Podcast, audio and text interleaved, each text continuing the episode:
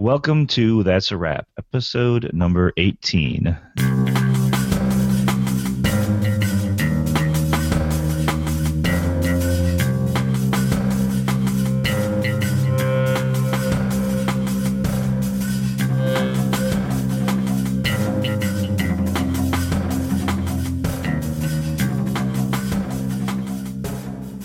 Today we're talking about House of Cards Season two and our top five films to look at. I am Eric Marshall. And I am Nick Schlegel. And I am Christopher Gullen. Hey guys, what's new? What's up? What is up, guys? It's been a, it's been a little while. We were all pretty darn busy, but now we are back again for episode number eighteen. I'm uh, oh, just keeping on, keeping on, fighting the good fight, keeping busy. That's about it. Sounds good to me. Uh, Chris? Same here. Um, been busy working. Uh, did a little traveling recently, um, which was uh, fun, interesting, busy, um, all of the above. Other than that, uh, just waiting for this winter to be over. yeah, you no know, kidding. As, as I, I got up this morning, and it was snowing once again. And then I got a text message saying we're supposed to get another three to five inches between Monday and Tuesday of this week. That yeah, right. Too. So right. let's, uh, yeah, yeah, yeah, kind of. And Eric and I have such crazy. long commutes that uh, that always seems to really, really throw a wrench into everything. You you do. I, I'm I'm I'm a little lucky in the sense that I uh, I don't have that long of a commute. Um, I'm only about twenty minutes from Lawrence and about twenty minutes from Wayne State. So. I can't really complain. No. Yeah, it's not that's not too bad. Yeah, it's been perpetual winter here. I, um, I'm looking forward to it ending. Winter is coming. Yep. You guys see? Yeah, winter is coming. We have to talk about Game of Thrones maybe when season three starts. So, oh. well, because uh, I know Nick, you're caught up on Game of Thrones now. Completely. In fact, right. you know, Chris mentioned in episode sixteen, the Canyons episode, that when we were talking about what our favorite episodes were, you know, we were doing our year in review. And he had said that his favorite was the television episode. Oh, yeah. He, he also said that we should probably oh, right, right. Re- revisit that, you know, in the future, because as we all catch up on stuff, we may want to reorder our rankings and things like that. And uh, and that's exactly very much true. So I just want to take this opportunity to say that I am definitely um, reordering my rankings now that I've got Game of Thrones under my belt. Yeah. Um, it's got to be in there. Yes, yeah. because, I mean, yeah. I w- had watched the first episode, and then it languished for like two months. And then I got back, then I got to episode two, mm-hmm. and then and then I just did nothing but like a, a mad mad dash for the finish line. And I would say that I would probably take, you know, I had a, a loosey-goosey number five as it was in Ripper Street. It was sort of my, like, to play with number, you know, like I'll throw a a, a zinger in here just for fun, and then be really serious about the following four. So... I think what I would do is move Community up to the number five spot and then switch them around and have Game of Thrones at number three. So the rankings for me would go, um, uh, what did I have? The Wire, followed by Arrested Development, um, followed by Game of Thrones, and then Friday Night Lights and Community, uh, or vice versa. Okay, Community yeah. and Friday Night Lights. And... Um, Yeah, because Game of Thrones was um, magnificent television, breathtaking, heartbreaking, just you know, brilliantly plotted. Um, you know, I'm I'm it's currently my favorite show on television without without question. Yeah, it's uh, it's it's definitely good. I think it was in my top five, so I don't oh, yeah. have to I don't have to make any adjustments yet until I start seeing other other uh, T V shows. But I know when uh, when uh, Chris finishes The Wire, he'll put The Wire up there. So yeah, we can we can definitely revisit that. I think the funny thing about these top fives, and I was going to save this for segment two, but um, is that we do these top fives, and there's so, it's so difficult to do right. First of all, and they're going to change. Like what our top fives. Uh, movies to look at today. Like we'll do it today, and by tomorrow I'll have a different top five, or I'll have like a couple of them. I'll be like, oh, I should have thought oh, of blah blah blah. A couple of you know? honorable mentions to sort of just throw out, but uh, well, it's it's funny because when it came to this episode, I had been I had been milling around a couple, but I intentionally decided to The, the, there were a couple that were immediately just stuck out, but the rest of them I decided to just do immediately off the top of my head mm. um, within the last, like literally within the last half hour, out forty-five minutes, because because I didn't want to overthink it.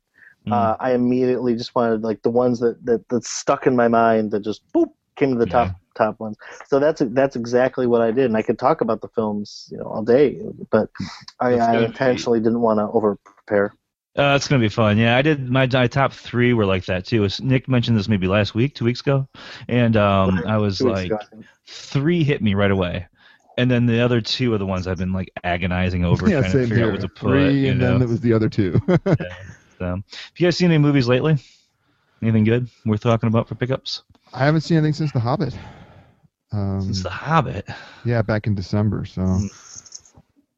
Same here. I I've been watching. Um, just television stuff lately. Um, I've had some other things to do, um, so I've been kind of revisiting other films uh, for teaching, so I, I really haven't watched a lot of... Uh, have, have you made any progress in the stuff? As I would listen to episode sixteen, and you said you were going to watch Game of Thrones, Treme, and The Wire. Have you watched any of that? uh, I watched a little bit of Treme. Um, I watched Treme here and there. Um, and I, I think Treme is uh, spectacular. And uh, Game of Thrones, uh, I have not. There's a part of me that wants to read the books first, but if I wait to do that, I'm never going to watch the show. So uh, I will. I will just. I'm going to watch Game of Thrones and The Wire. Hopefully, uh, hopefully before the next episode, I'll be able to do one of each, a season of each, and then just kind of go back and forth. So good deal. Um, you know, of course, House of uh, House of Cards. Um, ah, did you get to that? Yes, yes, I did, uh, yeah. and I'm, I'm just, I'm, I'm absolutely blown away. Well, wait a minute, d- d- d- d- d- I won't, we won't talk about it. Yeah, but I was, um, I was in, uh, where was I? I was, I was somewhere in, in an airport, and we were talking about Orange is the New Black, actually, mm-hmm. and yeah. um, that that new season, I believe, is going to be premiering on Netflix in June mm-hmm. this summer again. So I'm very excited about Orange is the New Black. I read the memoir of that, and uh, I actually like the the the film, the show a lot better than the memoir. That's interesting. Um, the uh, we finally saw. I finally saw Her. Oh, yeah. Oh, right, right, right, right. You know, because uh, I guess I'm not as busy as you guys apparently, but uh, but it was. Uh, I expected it to be pretty good. It was really good. No. It was really. If you're gonna see a movie, if you have to choose like one of the like you know movies that are out right now, I think Her is the one to go see. It's it was well if you can even see it still it might be it might be gone but um we had to like rush to see it because there's there are only two theaters still showing it around here, but it was really good. It was really worthwhile. I would like to maybe do a podcast about that. Um, I'd love you to. Guys you get know, a chance I'm, di- to see I'm it. dying to see it. And, and yeah, me too. It's not that I've been too busy to go to a film. I can always find time to go to a film. I guess it's just because the movie going experience, you have to be more selective about it, like what time you go and where you go, so that people aren't getting shot for texting. Um, basically, right. It's just not quite as easy as it was when I was younger. I just, you know, grab my keys or ride my bike and go to a movie. You know, it's like mm-hmm. particularly in the spring, so- spring and summer. But now it seems just more like an investment, and it's mm-hmm. it's uh, you know, especially because I I do watch a tremendous amount of uh, television and film, but I do it mostly from home. Hmm. I concur. I'm with you, Nick. Um, just because of the fact that I have I have so little tolerance for all the, the nonsense that goes on in theaters, um, the distractions that I yeah, I just prefer to go see early early shows, and then you know when it comes to teaching and other other, other responsibilities that can be uh, that can be kind of a, a tricky to try and coordinate all that. Yeah, Eric doesn't suffer from that at all. He goes as much as possible, but that's great. Yeah, I like seeing movies with people, you know? I mean, people annoy me. Texting annoys me, you know? Um, I don't want to get shot or whatever. I told you the story uh, back in the James Bond episode about the guy behind me who was talking, and I, you know, and all that stuff. It's annoying, but um, mostly I like it. There is an, actually, now that you guys mentioned it, uh, during Her, there was a woman somewhere, I was on the, on the left side of the theater, somewhere in the center of the theater, sobbing, like loudly sobbing at the end of the movie, and I was like, am I hearing what I think I'm hearing? Just like full on, full out, like, you know, and uh, I was like, wow, this really Lady affected her. Grip, you know? Yeah, once the lights turned on, everybody was like kind of looking over there, like, what's going on? I mean, it was, there's, you know, it, the, the ending is not, it's, it's not a happy movie. ending, but yeah. Well, you know, I mean, if if movies don't move you at all, you know, I mean, there's, but yeah, you're right. I mean, it's just the the the, the just the, the vocal sobbing was weird, but hey, you know, it's uh, there's something. Apparently, it was I like the communal visceral experience. Connection for her. I like the communal. I experience. do love the communal. I mean, yeah, I always you know. did, and I, I still do. I, I, I guess what I'm saying is my motivations have been tempered somewhat. Yeah. That said, I don't go Saturday night. At the risk of sounding like a major snob, uh, I'm, I'm just going to say it. I, I like the communal experience too, with people who are, um, I guess, intellectually engaged enough with the film to shut up. I, I, and if that's that means snobby. That's uh, you know, if if you know, if I, and I, that's why I prefer to go things like the D F T or the Main Art Theater or the Maple Art Theater, because you get that tip. Those theaters, by their very nature, art theaters, typically draw people who are more intellectually engaged with the film. And oh, uh, who well, are, Eric and I and Don went and saw Tree of Life. Holy cow, that was a toughie. The woman next to me at Tree of Life, which a Terrence Malick film of all things, um, was kept like looking at her watch and and and saying stuff to her person next to her, like, when, "How long is this?" And I'm like, "You, why did you come here? Why are you here?" And then, did you not research about the film? Did you not? Who knows? Then there was a lady behind Don too. who was like, uh, oh, yeah. kind of like Emilio Estevez in The Breakfast Club, like had this big bag. And just kept pulling out all this food and making all this, no, all this noise, you know. And, and he just turned it on. He's like, he's like, I forgot what he says. Is it because he's like, you know, come on, or something like that, kind of like an Arrested yeah. Development, come on. And uh, and then of course we, we took pictures of the, you know, refunds will not be given after fifteen minutes after. Yeah. You know. So the art art art theaters aren't immune to it at all to this. But, no, you know, no, I mean, they're not immune to it, know. but but you have a better. You're reducing chance. your yeah. You're reducing yeah. your odds, and that's. If I sure. can reduce my odds a little bit, then I'm happy. Yeah, no, I'm with you. And and it's expensive, too. But, you know, I had some urgency because I wanted to see as many of the Oscar-nominated films as possible. Sure. So there's a certain amount of urgency to see, to see things in the theater, and I just like the experience, you know. I don't have... Well, who wants... I mean, I want that big know. screen, and particularly if I'm yeah. going into a movie that, like, uh, a movie that's a whole... It's an experience. It, it's it's sort of yeah. like a whole world and, you know, topography unto itself, like a Ridley Scott film or something like that. I, I need that I need that big screen, you know. Yeah. I mean, yeah. for me, there was this, you know, and a great example of that was probably in um, in Prometheus. Uh, seeing that, you know, seeing that moment where the the um, where um, the the the android's name, I'm trying to think of his name, um, um, Fassbender's character. Yeah, yeah. David, I, David, I think his name was.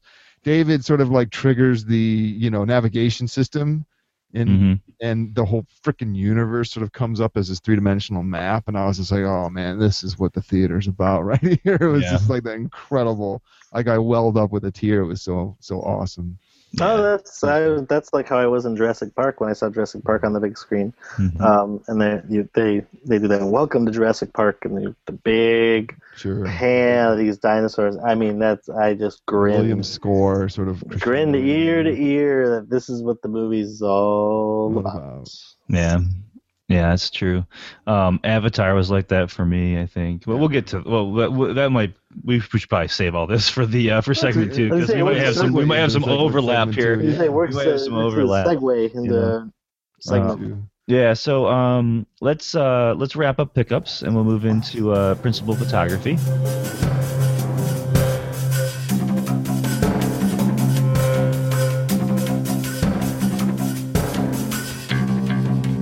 Welcome to Principal Photography of segment segment one of film, blah, blah, blah. Welcome to segment one of Principal Photography of episode number eighteen of That's a Wrap. This segment we're going to be talking about our top five movies to look at.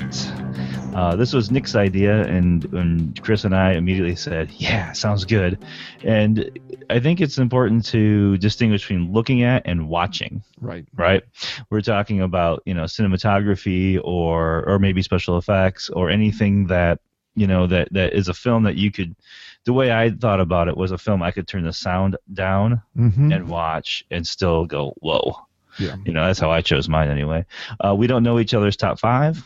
Uh, we don't know. We haven't talked about this at all, And so this will be as much of a surprise to each other as it will be for you. And uh, we'll do what we've done in previous episodes with the uh, adaptation episodes and the um, and the T V show. We'll go five to one, all of our fives, all of our fours, et cetera, et cetera. So just like we've done before with some of other, our other top five um, episodes. So for number five, Nick, I'm going to have you go first because you, yeah, it was your idea. That's a good idea. Okay, well, then I will start things off. Um, now, obviously, I think it goes without saying that this was a very difficult, you know, task. But um, just like Eric said, three immediately came to my mind, and then the remaining two were very difficult. And then I have some honorable mentions I can just throw out at the end of the class, at the end, at the end of class, at the end of the segment. My number five is the resides. with the brilliant cinematography of Jack Asher, really. And that would be nineteen sixties Terrence Fisher's Brides of Dracula. Okay. Um, yes, this is a film that I saw. It was it was Hammer's uh, follow-up to nineteen fifty-eight's Horror of Dracula, or just Dracula as it released uh, overseas in Britain. And um, you know, the Christopher Lee, Peter Cushing teaming of, uh, of them as Van Helsing. Van Helsing and, and Dracula, respectively.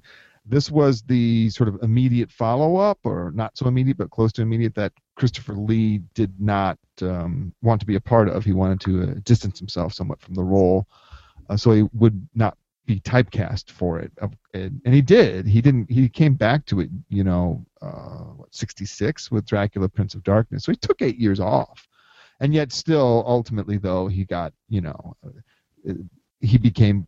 You know, not typecast. I mean, Lee did a tremendous amount of things, but it still nonetheless became a, a role that he became identified with. And so this this follow-up does it has Peter Cushing reprising the role of Van Helsing, but it has David Peele as a sort of like uh, vampire Baron Meinster, and you know, it's a it's a very interesting, very interesting sort of psychosexual Freudian tale, and it's, and it's just exquisite to look at. Fisher's confidence and Jack Asher's like brilliant color cinematography just oozes all over that film. You can take any still from it, particularly the stuff where Fisher tends to emphasize uh, deep focus and depth of field via the use of gelled lights. But like, for example, in the inn when they first arrive there, he has such wonderful, interesting primary colors, you know, gelled against certain parts of the foreground, middle ground, and background to draw our eyes to it.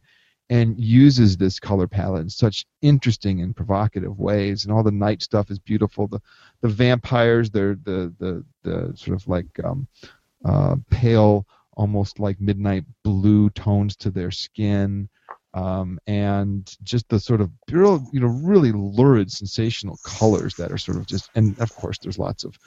Um, it's Hammer, so I mean they were really branding themselves for an excessive amount of gore in terms of the blood, and a tremendous amount of hypersexuality in in cleavage and in really provocative situations and stuff. And so, for those of you who haven't seen *Brides of Dracula*, I would say take a look at it. It is it, it's, it's I can put it on any night of the week, and I just sort of it just washes over me in a very really sumptuous way, you know, kind of in, in a way that that early, in, although it's not Technicolor. I think it's um, Eastman color.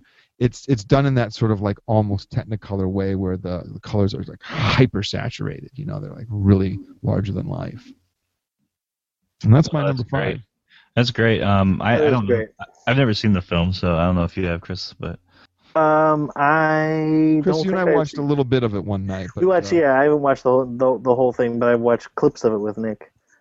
Um, cool. And it's it's. It is pretty amazing from the stuff that I've seen. Oh, that's great. Uh, what's yours? What's your number five, Chris? My number five is a is a film that, that, that Nick introduced me to. He told me about, and I uh, I watched one night uh, when I was in uh, Florida, and uh, that is uh, that is Malick's The Tree of Life. Oh, dear God. Uh, yeah, that's that's you know, and and I was I was just so blown away. Uh, I'm not usually a, a fan.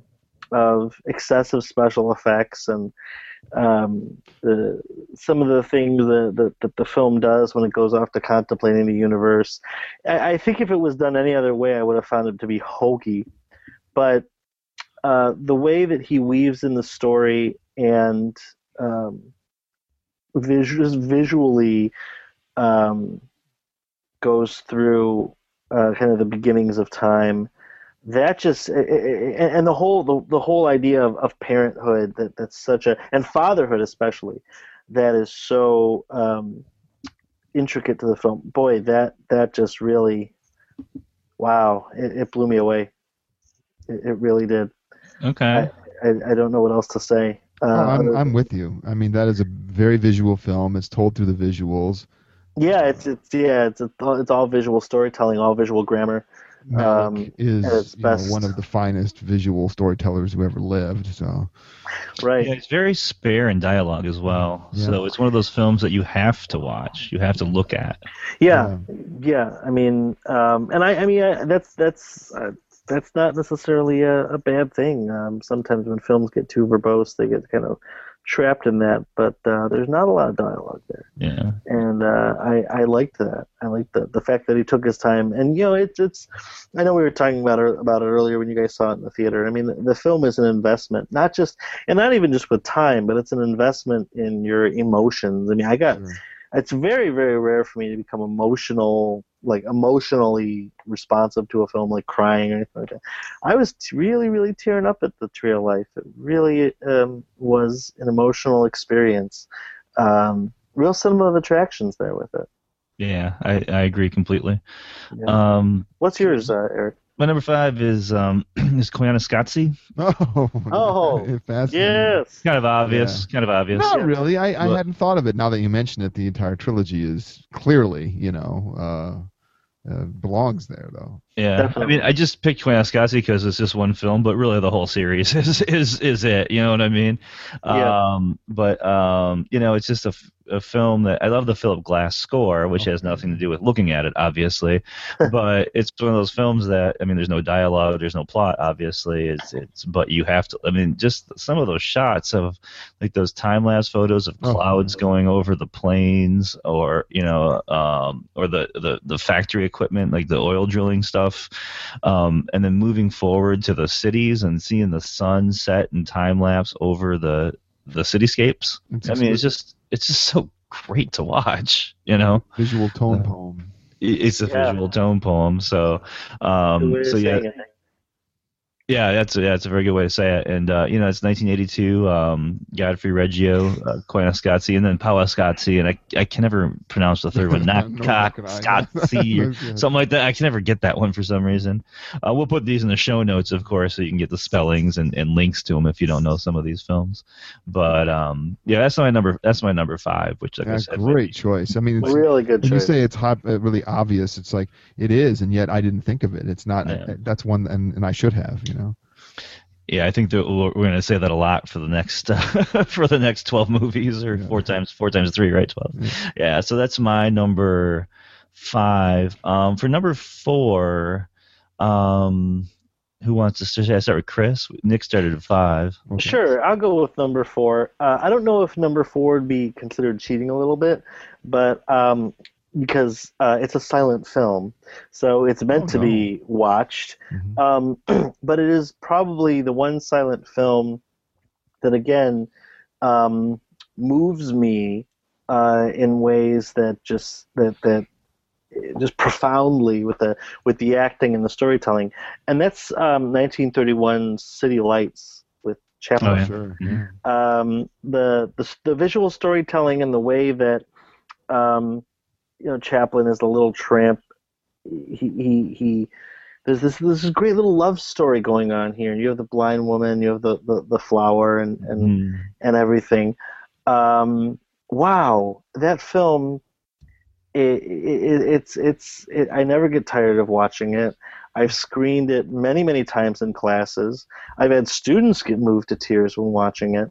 And in all, you know, all of, I mean, I love all of Chaplin's oeuvre, but that one in particular is gorgeous to look at, and just sit there and get in. Re- just, just really, the beauty of silent cinema, I think, is just manifest in that film. I think silent cinema is so beautiful to look at. You know, whether it's Chaplin, whether it's Keaton, whether it's uh, Michaud, whoever, but um, that film in particular really sticks out. uh, because of its ability to tell stories and the face, the facial expressions that Chaplin and um, Virginia Cheryl use in that film uh, are just magical. So that's my number four, City Lights by Charlie it's a, Chaplin. It's a great choice. It's it's it's and it's really on the precipice of when Chaplin was was still holding out from sound, right? Trying to get him to do a sound picture. And of course, he's like, "How do I get a blind girl to mistake the tramp for, you know, a wealthy man?" And it that plagued him, you know. In his biography, he wrote, his autobiography, he wrote so much about how, you know, it was he had to tell that visually. How did how was he going to do that without dialogue? And right. Of course, it's, right. The, it's the slamming of the door, but uh, the car door. But nevertheless, um, yeah, I, I think everybody knows I'm a huge Chaplin fan, and and I would have gladly put. Um, Charlie in there. I mean, there are probably other silent films that, that I would privilege over that, um, but I'm I can't disagree with it. I think it's a great choice. Well, and we, you know, we all we all have our own our, our own reasons, right? You know, you know, for for what films that we would we would choose over others. Oh yeah, this is all know. favorite, total favorite. Yeah, way. it's it's total favorite. Yeah. Uh, is you know, is City Lights the best film that he ever did? No, uh, no, I don't think so. But is it my favorite to look at? Yeah. Yeah, there you go, and that's yeah. the criteria. Yep. That's the criteria. Um, for number four, me or you, Nick? Doesn't matter, buddy. I'll go, go and then I'll, I'll let you go last since you went first last time. Um, number four was the hardest for me. I don't know why. I kept switching. Like, I had my top three, no problem. But number four, I kept switching out different movies. Mm-hmm. And it's like a roulette wheel almost. And then, like, Nick, you said something that sparked something else. I won't mention the other ones right now because mm-hmm. that would be cheating. Um, but what I ended up on is There Will Be Blood.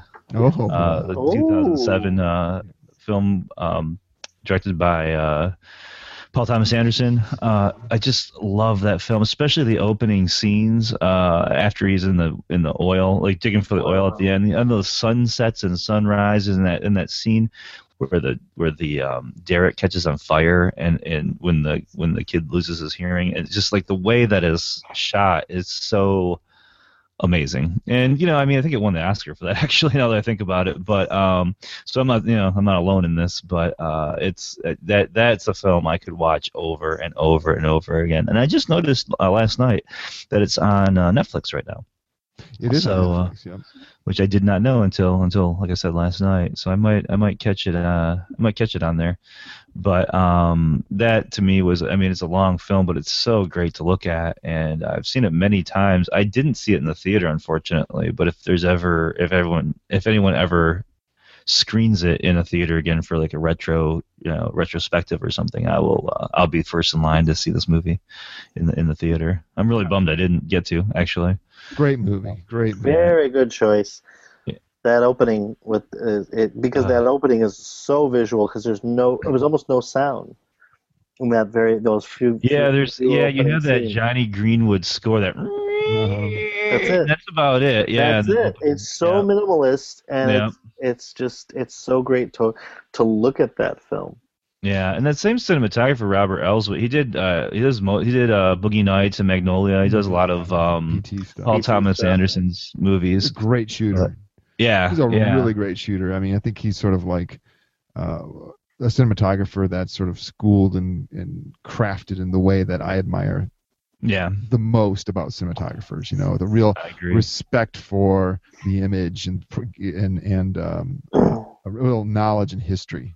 Yeah, of, of the image and cinematography. So yeah, I love it that movie. I think that was sort of like the real. That was when Daniel Day, I think, was really starting to.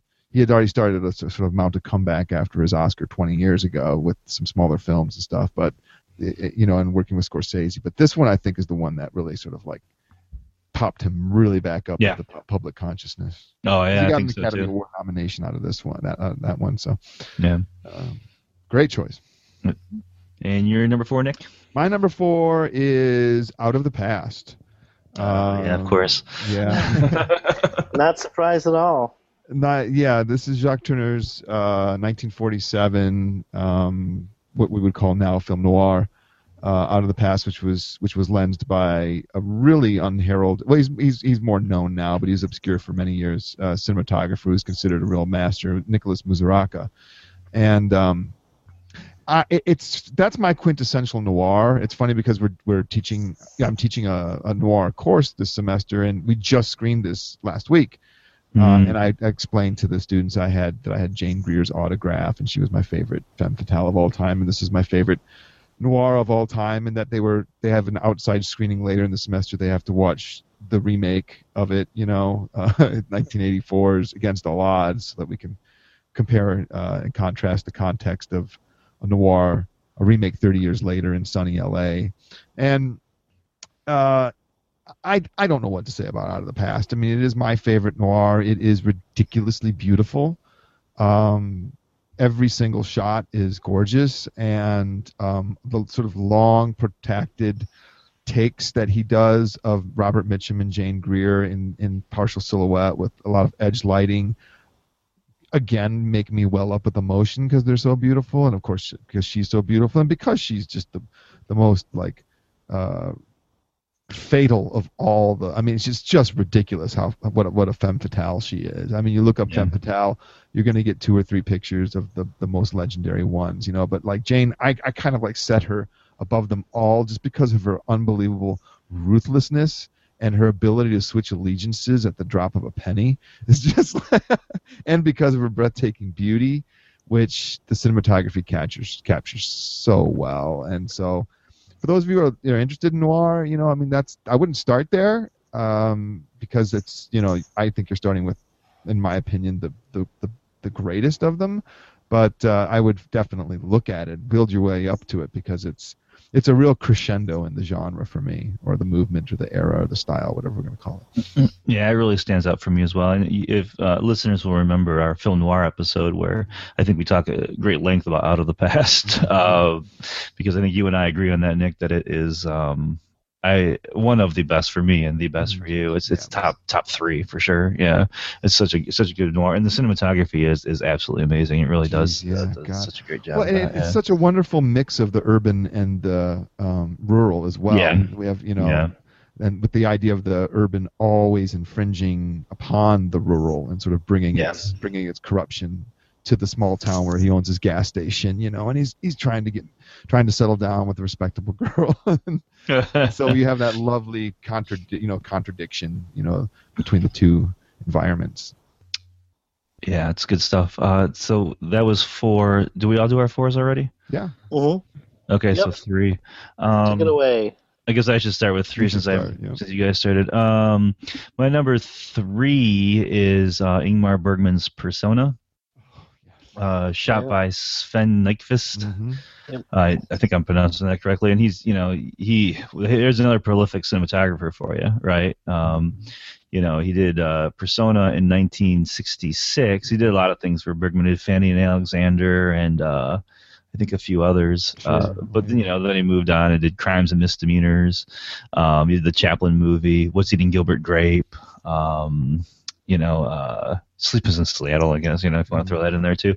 But Persona, to me, is a movie that, that it catches you from those first images, image of the uh, of the movie projector turning on and that boy feeling the screen and the and the woman's faces going in and out, um, of in and out of focus, and all those really strange images that they've got in the beginning. But to me, there's one image in that movie that just gets me every time, and it's towards the it's towards the beginning of the film. It's maybe maybe twenty minutes in, and Liv Ullman um is uh, plays this uh, character who doesn't speak, um and she's lying down, and she's in this uh, kind of asylum sort of place, and she's lying down on this bed, um and it's just a close-up of her face, and apparently the sun is going down, and it's just this static shot of her face with the light slowly going away. And you get her in, in this kind of a high key kind of situation, and it just slowly, and the shadows grow on her face and on her eyes, and you get to the point where you barely see anything of her except for like the contours of her face and maybe a little glint of her eye before it get, fades to black. It's one of the most amazing shots I've ever seen in cinema, and it's uh, and that shot alone puts this at number three. But the film is just, I mean, it's just like one of my favorite films of all time, actually. And uh, and as far as cinematography goes, it's just it's top notch in my opinion.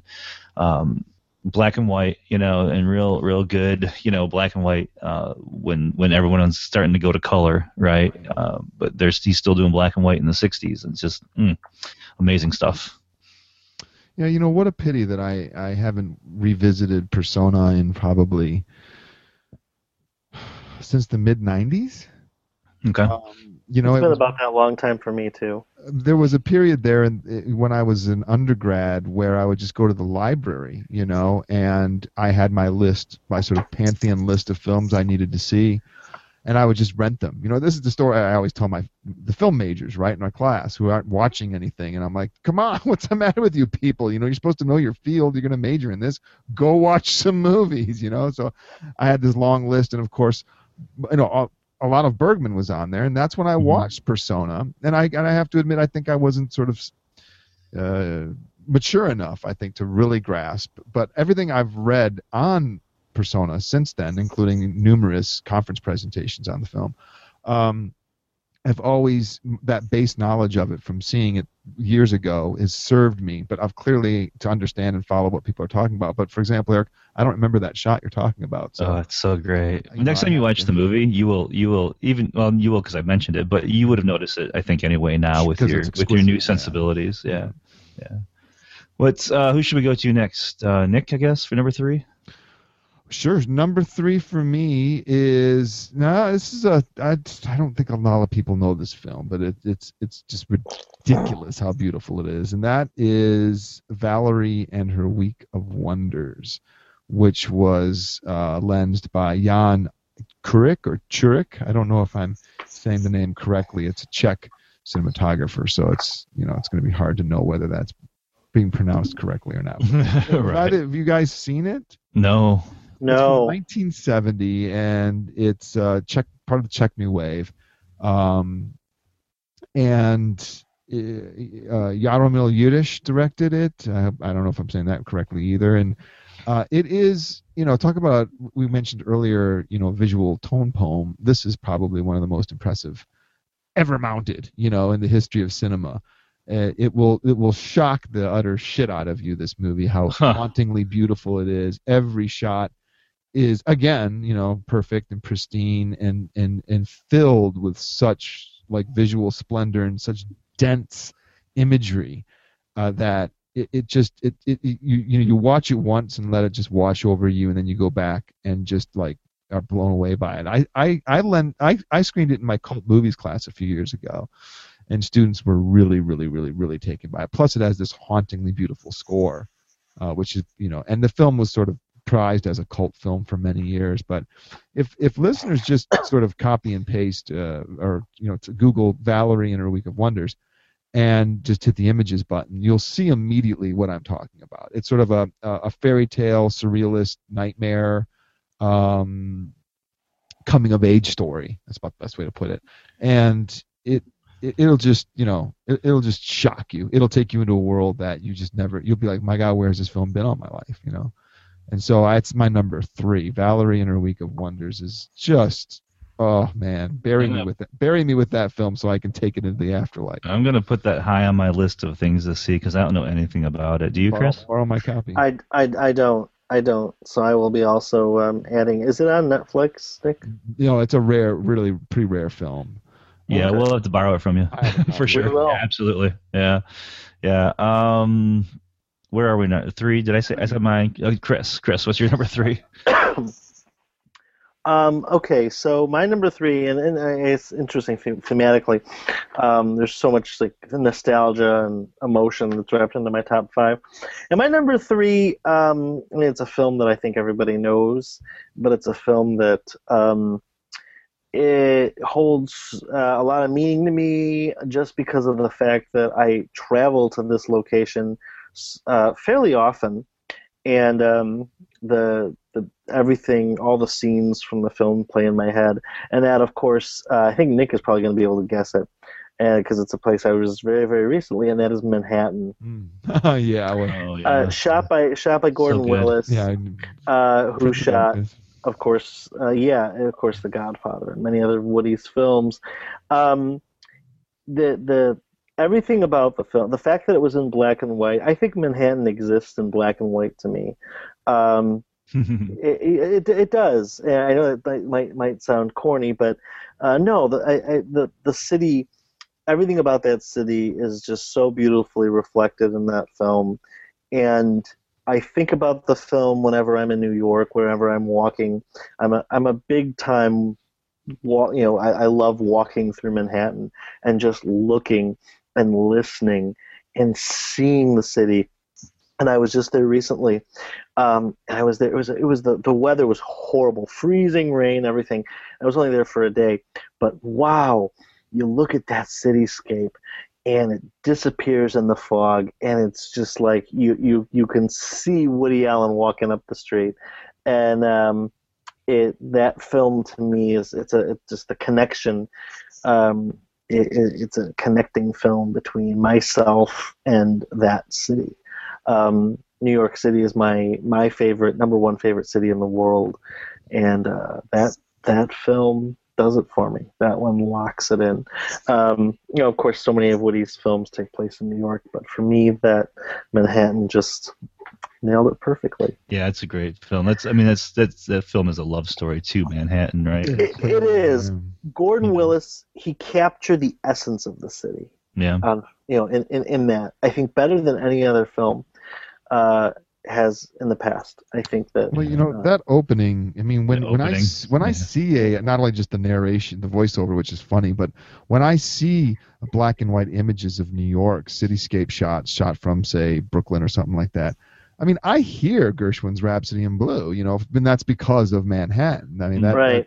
that, that opening is just, you know, one of the all-time great, like Eric said, love letters to a city, uh, you know, to an urban center ever. You know, it's just, uh, yeah, and, and, and Woody and, and uh, Gordon Will w- were a wonderful, odd match, you know. Yeah. Um, yeah. They, they worked so beautifully together. Um, you know, the, the the Woody Allen documentary on Netflix talks about sort of what an odd pairing that was that seemed to work so well, though.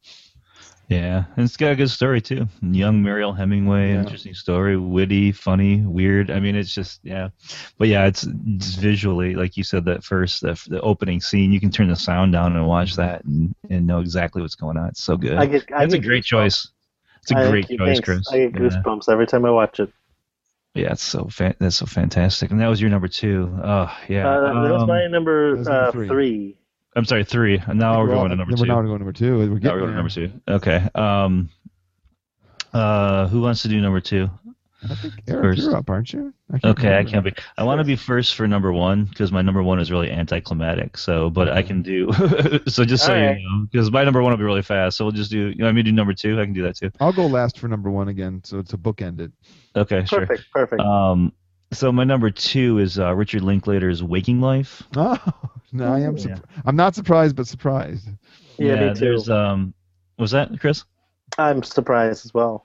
Oh, yeah, I love that film. That's one of my favorite films of all time.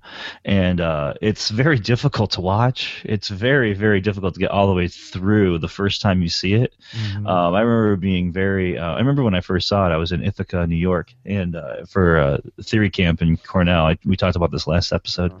And uh, the, the person whose house we were renting had a Waking Life poster by the bathroom. In the bathroom near the toilet. So every time I peed, I saw this poster, right?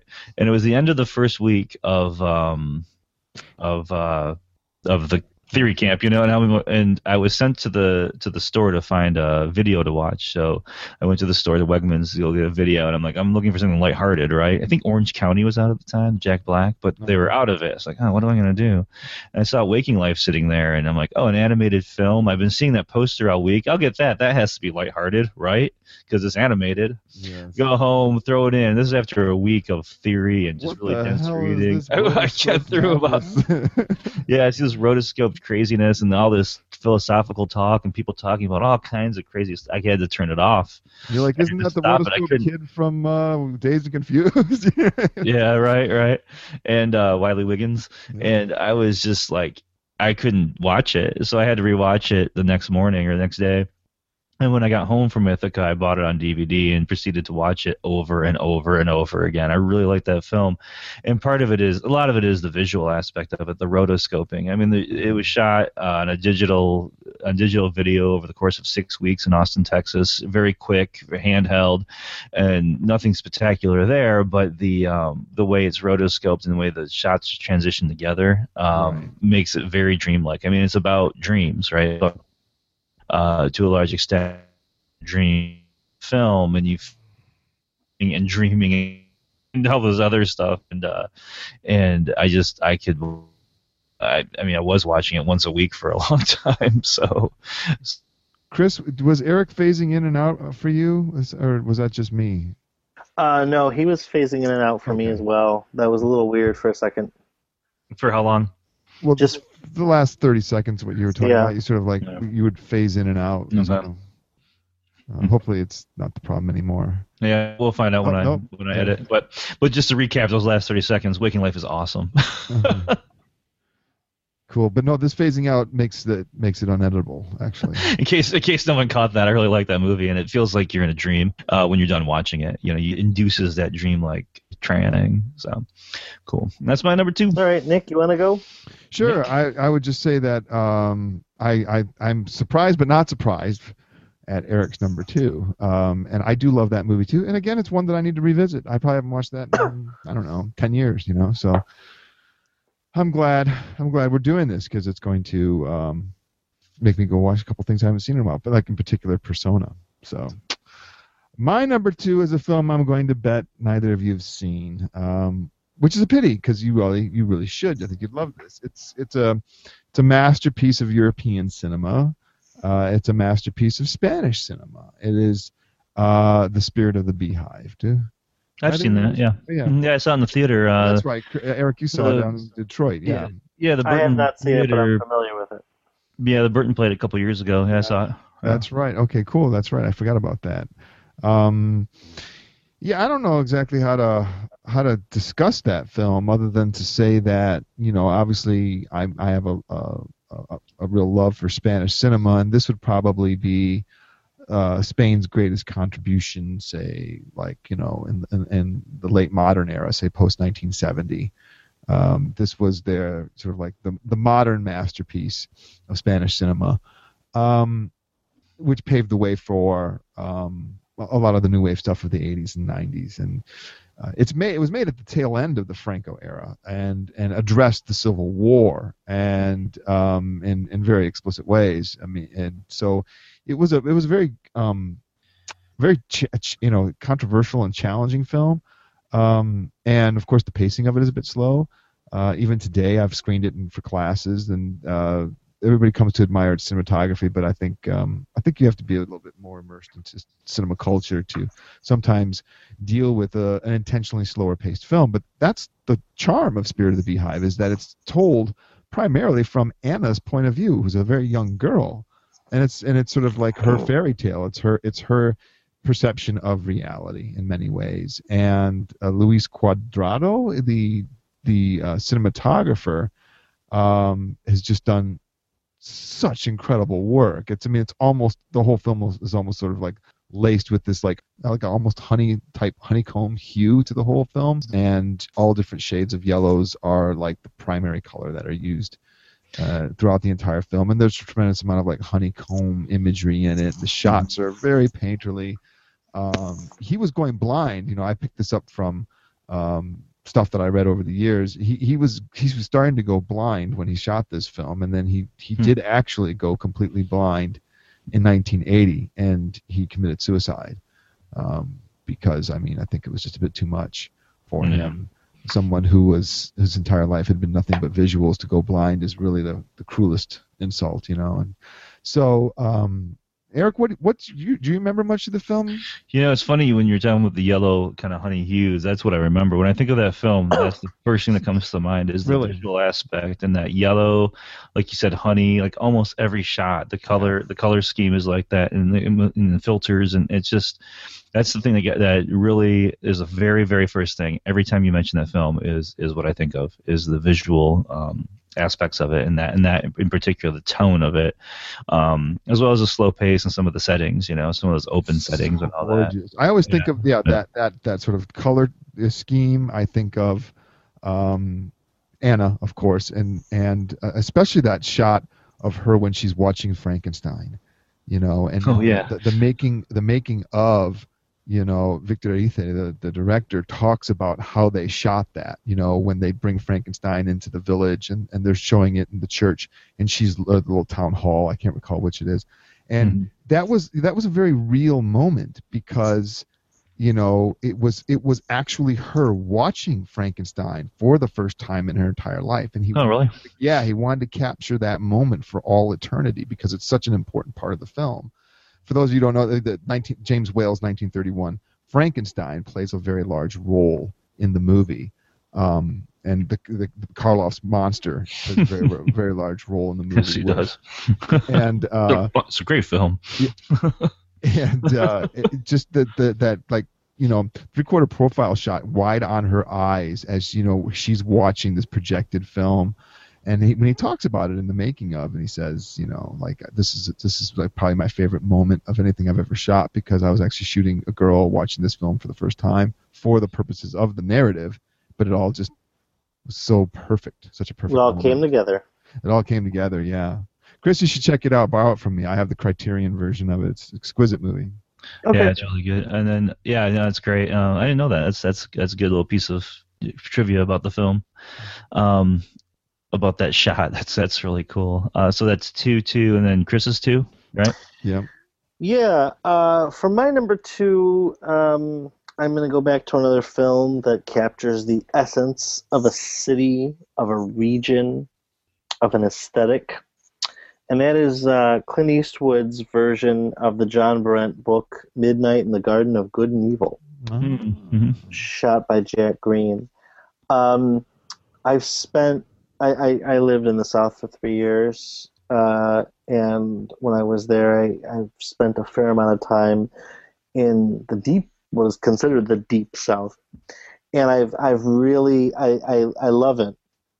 It's a very interesting place to be, and Savannah, which is where the film was shot and takes place, is an amazing city.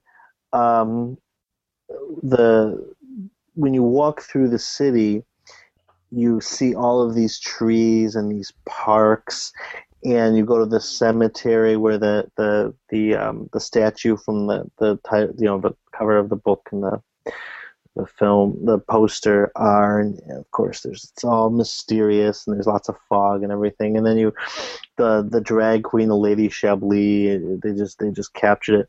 Everything about Savannah, about that part of the South, the heat, the mystery, the sensuality, and the sexuality uh, is nailed in that film. The entire mise-en-scène just oozes with it.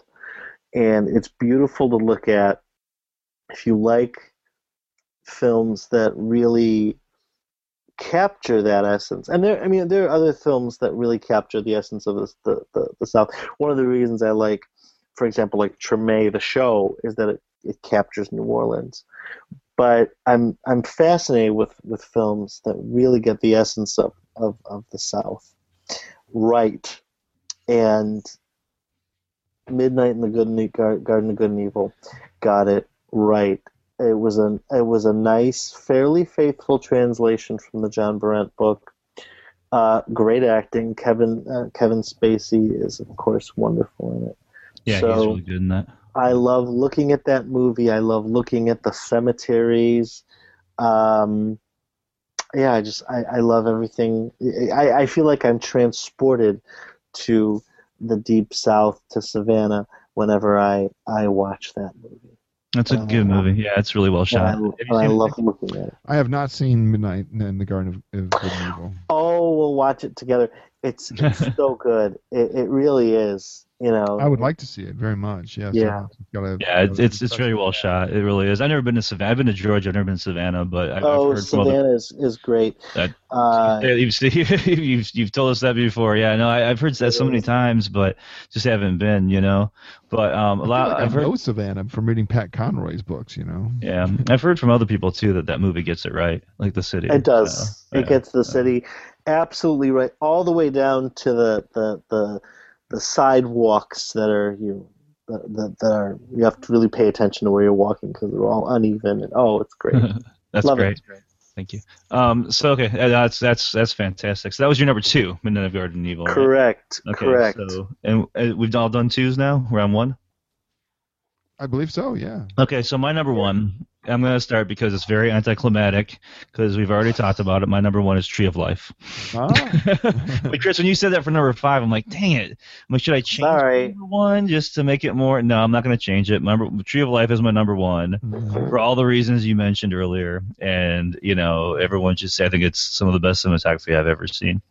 Um, there are some that didn't make it on my list. We'll talk about those in a minute. I want to talk about why they didn't make it, but that's a whole different story. So that's mine. So, Chris, what's your number one? Uh, my number one is, uh, I don't know if it's anticlimactic, but it's, it's um, not at all esoteric. It's Citizen Kane. Orson Welles' Citizen Kane. Oh, sure. Uh, yeah, it's it's it's my it's probably in my top three or top four favorite movies of all time, period. But it's certainly my favorite movie to watch and look at over and over and over and over again. I can't tell you how many times I've watched the film without sound. I've watched it at home. I'll just throw it in. I will just look at it. I'll watch it while I'm grading papers. I'll watch it. I mean, I've seen it hundreds and hundreds of times. Every time I find something new in it, I love it. Um, It, it has some of the most iconic sequences in all of cinema, and uh, it's it's uh, and, and maybe it's cliche. Oh, Citizen Kane! It's what everyone says. Oh, it's a movie I would take with me to a desert island, but it's truly a movie that I just can watch over and over and yeah. over again because of its its its splendor. It's beautiful. Yeah, you know, you know what I like about Citizen Kane in terms of cinematography is the is just the inventiveness. True. It's right, technically right. really perfect, you know, and it it but right. the, those those low angle shots where they had to cut holes into the floor, right? True. And the shots right. to do and the way they, you know, that's yeah, no, it's it's a, it's maybe it's cliche, maybe it's not, but it's worth it's worth being on the list, right? I mean, it's right. I don't care if it's cliche. Who cares? Yeah. It's the one that I love to look at. Yeah, I know Nick loves it too. He does. Oh my God, yeah. Well, I, the analogy I make there is it's kind of like, um, you know, when we did our Woody Allen episode and we said, okay, apart from Annie Hall or Manhattan, you know, so I like, so it's like apart from Citizen Kane, what are our favorite you know, things to look at? Because right, I, I figure right. it's just not that not that Chris putting it number one is a is a cop out. I think it's where I think it's where it all is for all of us, you know. Hmm. Um, so that's why I probably didn't put it at number one. Yeah, I didn't because while I while I do enjoy it for its technical and um kind of aspects and the inventiveness, I it never. I mean. Maybe it's because I've seen it so many times. Maybe that's what it is. Because I've seen it so many times, I'm beginning to take it for granted or something, sure. you know, because there's nothing, there, there's not a single shot that jumps out at me in that film. But the film as a totality is, is pretty amazing. I, don't, but, I think they did a yeah. four K scan of it. Not that any of us have T Vs at, at that rate. At that, right. None of us have U H D sets, but our ten eighty p sets are, um, you know, uh, are watching Kane in H D is yeah, it's just exquisite. I mean, I think Eric's right. We we screen it. I mean, I mean, like last fall, I had four intro to film sections. Mm-hmm. I, I screened that thing like four times a week. You know. Uh, yeah, yeah. I mean, it was like uh, you know, it's it doesn't diminish its its uh, beauty or its effect or its allure, right. but I think that's probably yeah, I the reason I didn't put it. I still see things I've never seen before. Well, that's why I say, you see, I, yeah, everything, every time I watch it, there's something new. Yeah. Um, I need maybe to see it that was Blu-ray a, version though.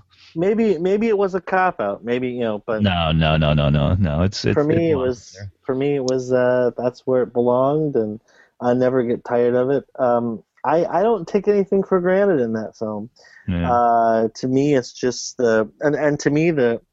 The shot, the two shots uh, that make it are at the very beginning when you see the reflection of the nurse after Rosebud oh, yeah, through, the fall, through, yeah. through the broken glass, and then the final the, that last scene is there that really really big um, shot where they're zoom very very very slow zoom of all of his his his artwork, that's a, that's his a crane shot. That's a yeah, that's a crane. The crane, sh- crane yeah, shot. the crane shot. All of that, and you see the things being thrown into the fire. Um, those are the two shots that stick out. Those are those are some good. Yeah, I agree with you on those. The one so, thing I noticed recently when I watched it uh, that I'd never noticed before was um, where the snowball goes when when it hits the boarding house. At Missus Kane's boarding house. Yeah, do you remember where it goes? Uh, it's just next to the E, isn't it? No, it dots the I. It does dot the I? Oh, no, I never noticed that. Oh, that's great. Oh, no, I never noticed that. It's hilarious. Literally dots the I. It's like genius. I never noticed that. That's yeah, funny. Nor, nor had I. Uh, what's your What's your number one, Nick? I'll give myself a... As we're all over. For me, I, number one came immediately without any reservation or any, you know, reg- trepidation. It's just boom. Number one for me is... Days of Heaven. Mm-hmm. Um, to me, it is quite simply just, I would argue, the most beautiful film like ever committed to, yeah. to celluloid. I've never seen a more perfect, beautiful film in my entire life in terms of its uh, its painterly aspects. Every it's, it's, it's you know it is the film that you can pause it at any given second and then hang that picture in the in the Louvre, for example. It's It is amazing. It, you know, I get so emotional when I, uh, I mean, I literally well up with, with, with now here's a case where I actually do well up with tears every time the Linda Mance character, Linda, um, when that, the, the, I forget her name, the blonde, her friend early on that, that yeah. travels to the, to, to Sam Shepard's, um, uh, plantation, uh, who gets, when she's getting on the train to leave and Morricone's score comes up. And we, we cut back to Linda Mance, framed by the sort of blurry sunset there. Do you know? Do you know the yeah, shot? I know exactly what you're talking about. I know exactly the shot you're talking about. And that's not yeah. that's not um that's just one time, but like there's so many. But that one always, I actually sort of do a double take uh, because it like it destroys me, that shot, how beautiful it is. And yeah. that's just one of like a thousand shots in that movie. Yeah. That I mean, I've never seen a filmmaker give such priority to the image. Uh, not Kubrick, not mm-hmm. Lang, not Wells, as as Terrence Malick. I mean, he. Well, truly, we all have think, Malick on our list, right? Yeah. That's the only director we all have on the list. Yep. True. All three of us. How could he not wind up at number one? The question is, what film? And for me, it's yeah. it's for me, it's. I had The Thin Red Line as one of my yep. um, honorables yep. because, but I didn't want to have two Malick films. But The Thin Red Line with all those shots of the grass and everything. So yeah, Malick was definitely high up there. Um, I know. Uh, Yeah, so it's funny. He's the only director we all have. We all three of us have up there. So. Very true. You know, we might as well take a, a second and just rattle off a couple of films that we would have loved to put on there, but weren't able to. And for me, there are things like Blade Runner, Sunrise, Apocalypse Now, yep, yep, yep. Sus- Suspiria, Umbrellas of Cherbourg, and El Topo were like you know my other sort of five or six. Mm. Yeah, for me, um, Apocalypse Now was on there. Um, Butch Cassidy and the Sundance oh. Kid um, almost made it. Um, I, there are two I didn't put on because uh, they're too new. Uh, Gravity and Her I did not put on because I've only seen each of them once, and they're mm-hmm. they're new, and I want to see if they stand the test of time. I don't know if Gravity will hold up on D V D, Scott not in three D. I thought about it, but to me, the beauty of Scott Pilgrim is in the editing. Ah, uh, okay, gotcha. Right, right. Not necessarily the cinematography, so I'm like, it's a great movie to watch. One of my favorite movies right now, probably my favorite movie right now. Great movie to watch, but I don't know how good it is to look, to at, look at, if that makes sense, because no, it's more in the sense. Editing than the cinematography. So, so those are some of mine that, uh, and then when you mentioned the uh, Dracula movie, Bram Stoker's Dracula, oh, uh, yeah. Francis Ford Coppola is obviously one that, that, that was, was bumping up, would have bumped up on the list if I thought of it. So what about you, Chris? I for uh, M definitely nice. um, un- unusual one. Um, Last Tango in Paris. Oh yeah, definitely, definitely. Last Tango in Paris is so gorgeous to look at, um, and uh, of course a musical, The Sound of Music. Mm, oh, it's beautiful. Um, beautiful. And uh, the last one's the one I had mentioned very uh, earlier, briefly, and it's just Jurassic Park. It's just a oh, fun yeah. movie. Oh, it's it's a fun movie to watch. It's yeah. a fun movie to watch. As, as preposterous as the film is, uh, and say what you want about Spielberg, it's a fun movie to watch. Yeah, no, I hear you. I hear you. Yeah, uh, Avatar was up there for me as well, but it was just kind of, again, you know, you only have five, so, and I don't know if it holds up on D V D or not, so.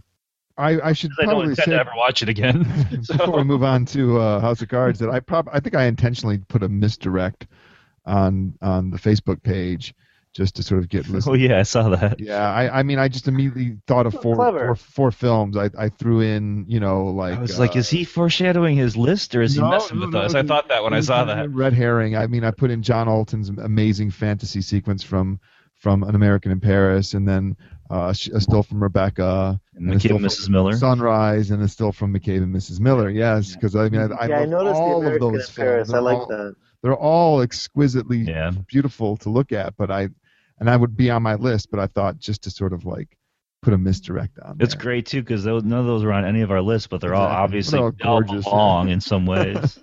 That's great, Nick. That's funny. That was good. So I saw that. I wasn't sure if you were foreshadowing or messing with us, but and uh, all good films, all great shots you chose too of Thank all you. four of those movies. Yeah. Thank you. All right, let's move to uh, segment two.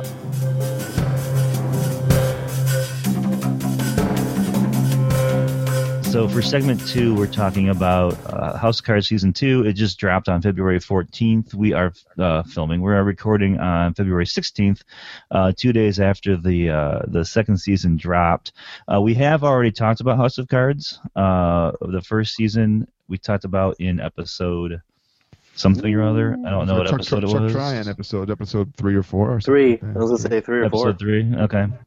And uh, so you can go listen to that. Uh, I haven't re-listened to that, so we might repeat a little bit here, and I might contradict myself. We might all contradict ourselves. That's fine. Um, so season two just dropped. I watched the first three episodes. I'm, I, I've got one left. I watched twelve uh-huh. episodes. twelve. And wow. Chris? I have watched the first episode. Okay. And I think the first episode is the one to, to talk about anyway. Um, but I want...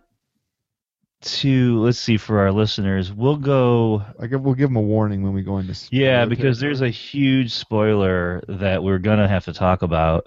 Um, and if you haven't seen episode one yet, you sh- maybe you should just watch it before you listen to the rest of this podcast. So we'll go for a little while without spoilers, and then we'll tell you when we're gonna spoil it. Okay. Cool.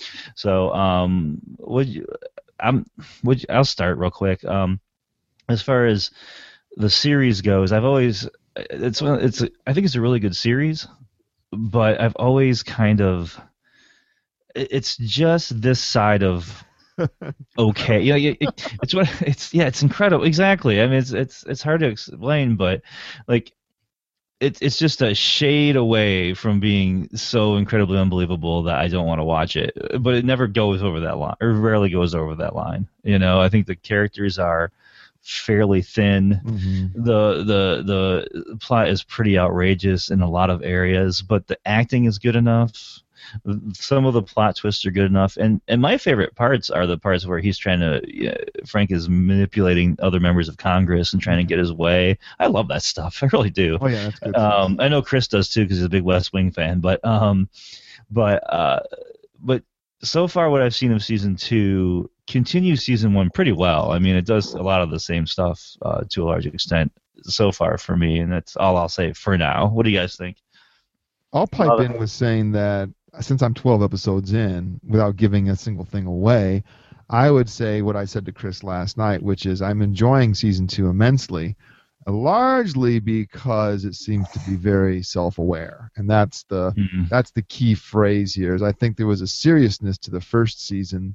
Where I think they were trying to play all this off as somehow legitimate or something like that. And, That's and, interesting. I mean, when you have a title like House of Cards, you know that the the show's the, the actual narrative structure of the show is going to be just as flimsy as that House of Cards because they kind of reflect each other. You know, the the idea that one card's going to topple an entire you know government is sort of like built into the sort of some of the leaps of faith you have to take to get into the show.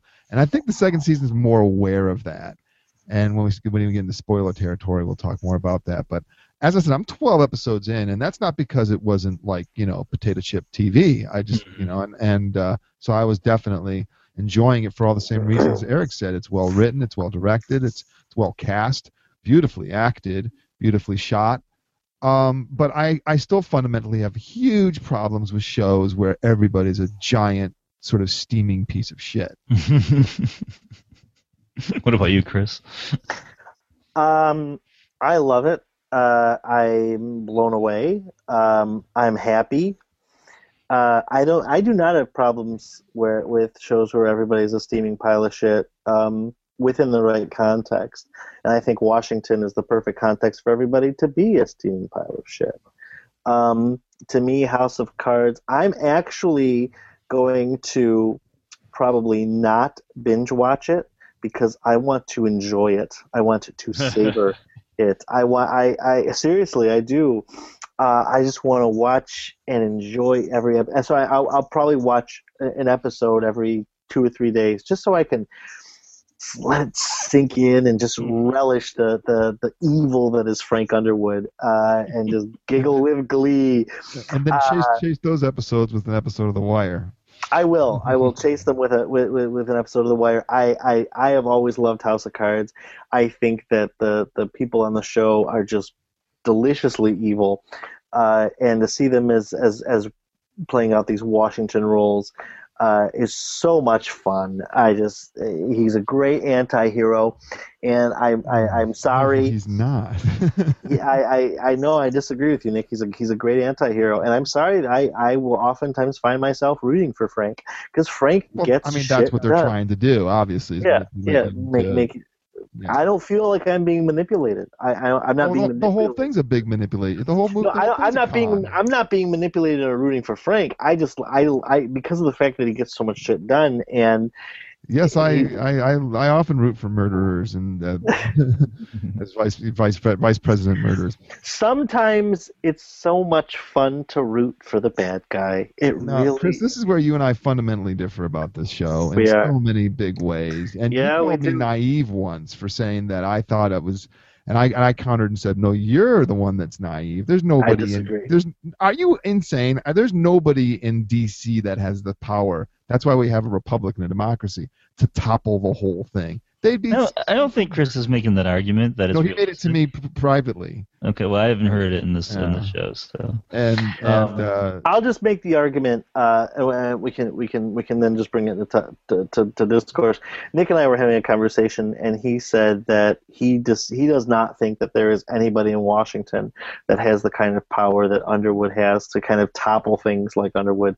And I funda- I disagree, and I said that was a uh, a naive um, point of view, um, because that puts way too much faith in the Republican democracy that we have in the United States. Um, I think that there are people in Washington right this very second who have that that amount of power, who who the checks and balances are so far severely out of whack. And you know what? I know this is a very, very, very cynical way to look at Um, the government, but I, but you know, just watching the way the government has been, um, cause especially after the Bush administration, um, and I think even more so in the Bush administration than now. But um, that's just that that that is I, I believe that. No, I don't believe that for like a one trillionth of a second. It is such a web of of of uh, interconnected. Um, poles of power in D C that no one person, with the exception of the President of the United States, who has the power to do c- certain things, but even he, you know, with nuclear codes and things like that, I mean, but even, there is no way, there is a ways and means and checks and balances there. If there's anybody that has that kind of power, their their name's Snowden, and they're off in the in Russia. I mean, they these people, the F B I and the C I A, I mean, they keep a pretty stern watch on that type of unchecked power. So the, the idea that, that um, A Frank, there's a Frank Underwood out there, is is absurd. I mean, that, that's no, I don't think that's stuff of. I don't think it's absurd. I, I, I don't think that he's. I, I think there's. A, I think there's probably several Frank Underwoods out there. I'm. I think that he hasn't used it. But look at how look at how one guy, Edward Snowden, a contractor, brought the N S A to uh, almost to its knees. You're making my point for me. And where is he? and and what and, and talk. Is he going to be the president, or is he is he seeking asylum in some uh, halfway around the globe? That's my. He's point. seeking asylum. He's seeking there asylum in Russia. Thank you for making my point. No, I don't well, think I made. I don't think you I made did because point. there's no there's no snow. This no this this thing's not called Snowden. It's called House of Cards. So for for uh for us to buy into Frank's world, I've always said is ridiculously flimsy. It just doesn't hold up. It's good television, but you tell me you think it's gospel, and I say no horseshit. No, I don't think it's gospel. No, I don't think it's gospel. I think it's you plausible. It's, wow. No, no. I think. Well, I I, I have to. Say, I mean, I don't think there's an, there's nobody like Frank. No one like Frank exists, you know, who's someone who, who will just like murder a dog for no reason, you know, and and you know somebody who is so ruthless that you know he'll stop it. I mean, there are people who are so ruthless they'll stop at nothing, but when when they're that deep a psychopath, they probably won't make it up to the vice presidency. I I imagine, but you know, speaking of power, what the one person in this film or in this T V series that has a lot of power that I find actually kind of realistic is uh, Raymond Tusk, the guy who sure. is a uh, oh yeah, that's a very believable character. He has the ear of the president. Uh, you know, he's he's he's he's got a lot of money. He was great. The guy Gerald McRaney's the actor. Major Dad. Yeah. He was so good in Deadwood. Simon and Simon. Yeah, but in Deadwood, he plays almost oh, the same yeah. character. Somebody who has a lot of money and. And somebody that you cannot mess with, you know. And now Frank's starting to mess with him in season two, but I'm trying to take him down a couple notches. But you know, it's the influence of money and of people who have money that I think is, um, is is if anything's realistic in this film, I think it's that. I would agree with that. Sure. Uh, money has corrupted everything. Right, and and it's getting worse and worse. I think there might be small groups of people who can. I mean, you look at. The banking system and the small group of people who can influence, uh, legisl, uh, you know, the legis- legislature to, um, you, you know, like uh, at the end of the Bush era, you know, there's there was an issue of uh, in most recent Rolling Stone where there there is an article talking about how this small group of people influenced legislature in the uh, about fifteen years ago, and now. Banks can own commodities as well, and I guess the big banks own like all of the metals in the world, like the metal people who make you know aluminum and stuff like that. And that I believe, like that's kind of that, that kind of insidious stuff, but that's just pure money and influence. It's well, not I'm on board like, with that one hundred percent. It's not this individual psychopathic kind of strive for power. You know, that I, I accept I think, in the context you know, of the show, but I say in reality that's a joke. I don't think that right. exists. And Chris differs with me on that, so we'll have to. I, I, I just think it's plausible. Yeah, I think we'll I think we'll have to, to kind of disagree. But but the thing about Frank is he's compelling, you know. He's got that southern accent, and he's very polite, and he's very compelling. Sure. And, and and you're supposed to root for him. He's he's the he's the you know the he's the guy through through whose eyes we see everything. You know, I think that in the few episodes of season two I've seen, I root for him a heck of a lot less than I ever did um, before. I think there were times where you find him charming in season one, and and you and you. And, you know, you want to see him succeed in a way until you realize just how rotten and evil he is, yes, you know, and then you then you get conflicted. Maybe Chris isn't conflicted, but I'm conflicted about rooting for him, but I still kind of like. Well, you know, I will say I, I, I, I was conflicted after after he killed Russo, and after the season premiere,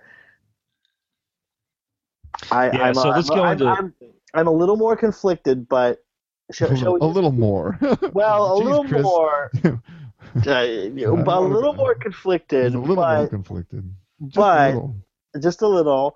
Um, shall, shall I just say what the spoiler is? Yeah. So let's. Or, so anybody listening, we're about to. Uh, we're about to spoil um, episode one of season two, and it's a big spoiler. So if you don't want to hear a, about it, it's a big spoiler. We'll. We'll. I'll even start even by saying a major character gets killed off. Mm. Yeah. Go ahead. Gruesomely.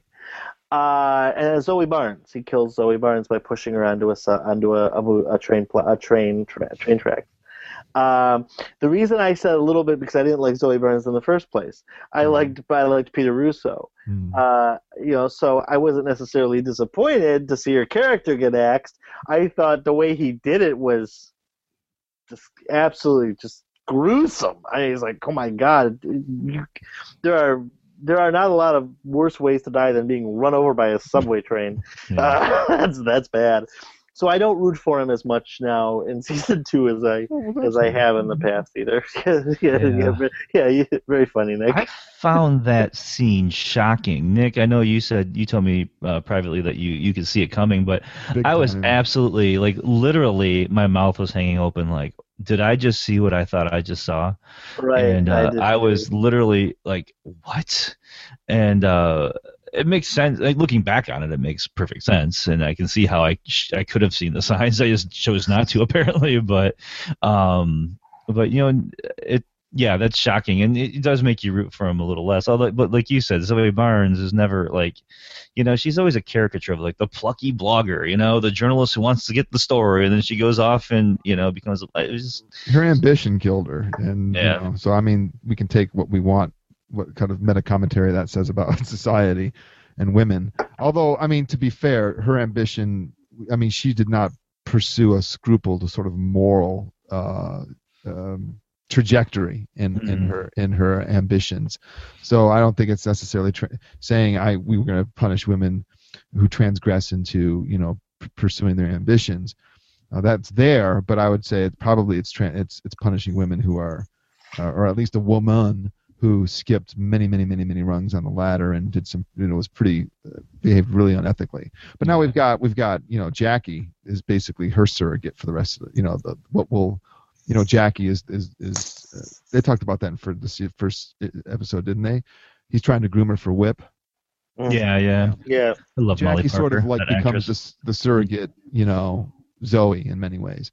Yeah. Um, And she uh, was in. Uh, don't tell us, Nick, because I'm only three episodes in. But um, he's still grooming her in episode three, and um, I was really happy to see that actress Molly Parker because she's great, uh, I loved her in I loved her in Deadwood, and uh, but yeah, she's going to be the surrogate in a way. But you, you get the sense that she's just as ambitious as Zoe Barnes was. Oh yeah, she seems yeah. more savvy because that's my she's point. She's sort of the surrogate. Yeah, we can watch yeah. her instead of Zoe. But I will say for the record that the minute she walked into that subway, I was like, she's dead. I knew it right then and there. And I told Eric the, the second I, I saw it, I was like, um, and then I I totally.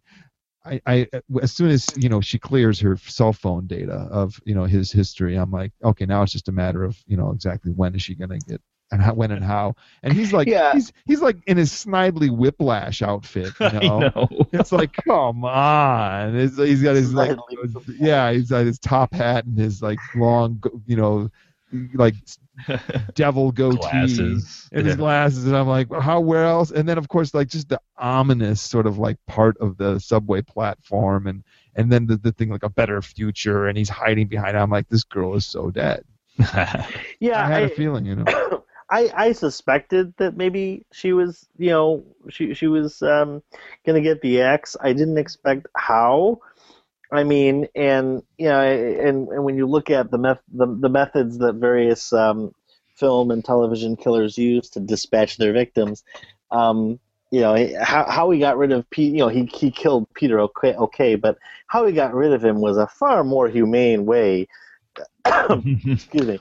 Not only that, to but get rid think... of him than throwing. I mean, I sub that's a grisly. Yeah. Well, death. here's the here's the thing about that, Chris, is that I think. Um, who knows how many times he's killed in his life, but I think the Russo thing was an opportunity that he seized. Yeah. You know, if you look back yeah. at that scene, you'll notice that he's like, wait a minute, this is just too easy. So he, you know, he murders him and makes it look like suicide. But I think Zoe was completely premeditated. Yeah. Yeah, I agree. Yeah. Yeah. Yeah, I could see that. Yeah, I agree completely. And it was sudden, though. For us, it was sudden. Oh, yeah. Here's the thing about that episode, just not to nitpick too much, but um, the... Uh, if they wanted me to binge watch, they should have cut it right after that scene. Because they there was way too much after that scene in that episode that let me not watch the second episode. I didn't watch the second episode for two days until till, till, till last night, so almost two days later. Um, because it was eight thirty in the morning when I watched that first episode. I would have watched... If they had stopped there, I would have, I would have gone immediately to the second episode. Um, but whatever, that's just, a, that's just a nitpick thing. But the other thing is you don't expect a main character... No. To come back for a second season and get killed in the first episode. That's what got me about it, you know? Right. Um, yeah, I applauded their sort of chutzpah in, in killing her off. Yeah. Um, and then we good word watch, for it, Nick. That uh, was that. Chutzpah is the good word for it. And then, you know, but it's it's it's it's really, you find out very quickly that, you know, you don't miss Zoe very much, and um, yeah. you know, you've got a surrogate in her in, in her character, and yeah, and her would, buddy who's trying to solve the crime. Yeah, he's so stupid.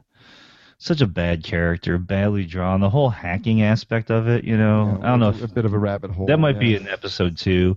It's just it just seems so uh, so. tired and and and kind of stereotypical, and even just him, the way he's just the, he's dressed and the way he carries himself and the greasy hair. I'm like, come on, like I want to see him die pretty soon. I don't know if he's going to. I'm not I saying hope a he word. Does. It's so stupid. What what I will say, I want to address something Chris said earlier, which is, and you both talked about it, is like, do we root for Frank or not? And here's the thing. So I'm one episode away from finishing it, it all up and waiting for season three. And what I can tell you is the show knows basically that, you know, it's that's our protagonist, and you're stuck with them for good or for bad. So basically you identify with him during, it's always a lesser of two evils type of thing. So as soon as somebody comes along who is slightly less evil, you're rooting for that person to take Frank down, basically. Mm-hmm. And then when that person's out of the picture, you're back on Frank's side as he squashes people that annoy him. So we're like Jane Greer in Out of the Past, in that we sort of switch our allegiances depending on who's getting the most face time per episode, I think. No, that's really that's really well that's said. That's really well said. That's excellent. I think you're right. I love that. Yeah, I, yeah, I agree. Yeah, you want someone to take them down, but when, when they don't, you're like, yes, and you start rooting for them again. I think you're right. Yeah, no, that's that's really well put. A nice callback to the Jane Greer thing. Yeah, that's, yeah, nice yeah, that's uh, nicely put, Nick. Yeah. yeah, I'll watch the rest of the season for sure. Um, I won't binge watch it either, but probably, but only because I'm busy, you know. Mm-hmm. Um, but I don't find it as compelling as um, like uh, you, we made. You made the connection the other day, Nick, to Game of Thrones, which has a lot of political intrigue as well. Sure. It's completely made up because it's in a fictional universe completely, so all the politics are made up and everything is is but they're so completely fictionalized. But it's it, there's so much more at stake. It feels like, yeah. even though it's not realistic in Game of Thrones in ways that you're. I don't get as much in House of Cards. It's more of a, you know, it's just, House of Cards is such a sort of. Tw- I mean, the beauty of Game of Thrones is the politics are of the real. And the Game of Thrones is sort of the politics of the abstract. It's all about a chessboard in his mind and sort of the politics of the twentieth and twenty-first centuries and technology and stuff. Whereas Game of Thrones is about swords and blood and numbers, you know. And it's like, and, and so I think there's so much more of a, and and and more plot lines to to juggle. And it, yeah. it's just, you know, and of course it's got more history on its side. You know, the hundreds of years worth of feudal and medieval Europe sort of informed that. Whereas House of Cards is sort of like the isolated, sort of stacked Congress type of thing, you know, where we're all we're all into it, and we all love it, but nobody's taken any like brick baths, you know. Nobody's taken a sword to the. Well, I mean, a murder that I guess. You know, we we haven't seen. I mean, there's a couple of murders and stuff, but but like in in in House in Game of Thrones. I mean, every day these people are walking around with the threat of a of an axe coming through their head. And it just makes it so much more so much true. more immediate, and yeah, I think you're more engrossed. Whereas everybody's sort of like insular on House of Cards, you know. Yeah, there's the Secret true. Service tailing Frank everywhere he goes, and you know, there's like yeah. where's the where's the hound to come chop his head off, you know, like in Game of Thrones. There. Yeah, I, sp- I suppose. Yeah, I, I, I see I what you're saying. Yeah, yeah, yeah. It's just. Well, I only make can, that point, Eric, because you talked about the political, and I'm like, why I like the political of one over the other. Right, right, because there's more um, more threat around every corner of Game of Thrones. And I, I feel like also that the motivations of the characters in, in that T V series are much more believable uh, to a large extent. You know, there's some – I always I said at the beginning, at the top of this, that House of Cards for me always verges on on just farcical, you know, just yeah. almost, you know, kind of. Uh, you know, you know what it reminds me of a little bit is the movie. You, you guys ever watched twenty-four? Oh, sure, love that. Uh, yeah, yeah, yeah. So like the first ep, first series uh, or first season of that was really great. You know, mm-hmm. the first season you're like, wow, this is like there's I've never seen anything like this before. But by the time the end of the second season rolled around, or and certainly into the third season, you're like, how many times can this guy get in trouble like this? And like his family's involved, and there's always this international intrigue and all these twists and turns and these terrorists, and you're like, I don't, this it, it really it just starts straining credulity even more than it did in the first season, mm-hmm. where you're willing to kind of cut it some slack. And I think House of Cards for me on a different level, of course, always threatens that. It always threatens to just get a little too silly, a little too, you know, kind of, you have kind of like a Deus Ex Machina. You know, you you want to get to this area, this particular plot point, or this, and and these things just kind of begin to happen very fortuitously, you know, and people start doing things that you're like, I don't know if that character would necessarily do that, or if anybody would do that. Anybody, you know. I think the Robin Wright character is splendid. Mm-hmm. I really like her. She's great. But there are times with her, even where it's written, where I'm like, mm, I don't know, you know. Yeah. But there's I'll a still lot watch of that it. I don't know stuff this yeah. season too. Yeah, that. yeah. And I had a lot of that last season, but it still falls on the side of good television for me. Clearly, yeah. And, you know, there's two things I would. I I think my final comment about it would be, um, I'm trying to figure out how to put this, because there's two. I think two things that each of the show prizes, and there's sort of like different contexts for different centuries, or let's call them just different worlds and different time periods. In in uh, in Game of Thrones, honor, keeping your honor, is a very uh, sort of important thing to the show. It's central to many characters, and you see no one with honor in House of Cards, but loyalty is sort of like the Um, the the loyalty is prized in, in you know mm-hmm. It's all about like you do, who are you loyal to in game in House of Cards, whereas honor seems to be the much more important uh, attribute in in Game of Thrones. And yet it seems to me that the more honorable you are in Game of Thrones, the worse off you are. yeah. And um, it's a cruel and, universe, it's a cruel universe. Yes, and in Game of Thrones, uh, and I'm sorry, in House of Cards, it seems like loyalty is also a big dagger too, you know, and um, it, it's yeah. just interesting that that like um, because it's hard to get loyalty in, in House of Cards. It's hard to keep it. There's so many opportunists. There's just just blow. They'll hedge their bets and blow with. They'll back both horses and see which one wins. And it's just it's a, it's a lot. Yeah, it's the cruel world scenario. But in, in Game of Thrones, it's it's done with. Um, I guess more of a moral, more moral sense of right and wrong, and in House of Cards, it's done in this big gray universe of what's right, what's wrong. It's moral relativism, basically. You know? yeah. Right. No, you're right. There's a lot of that. But yeah, overall, I think it's. I think we all recommend it still, from what we've Definitely. seen so far. Yeah. Definitely. Yeah. Definitely. Okay. Okay, so we're gonna wrap this up then. All right. Thank you for listening to That's a Wrap, episode number eighteen. You can find this at that's a wrap show dot com. I'm Twitter at Wrap Podcast. Uh, you can find us on Facebook. Leave us uh, an email. Please, whatever. Drop an email, yes. Yeah, we'd love to hear from you. iTunes um, reviews. We love iTunes, iTunes reviews. iTunes if you disagree with us, let us know. Please do. Definitely. And uh, once again, for That's a Wrap, I'm Eric Marshall. And I'm Nick Schlegel. And I'm Chris Gullen. And thanks for listening. That's a wrap. That's a wrap. That's a wrap. That's a wrap. Cut. That's a wrap.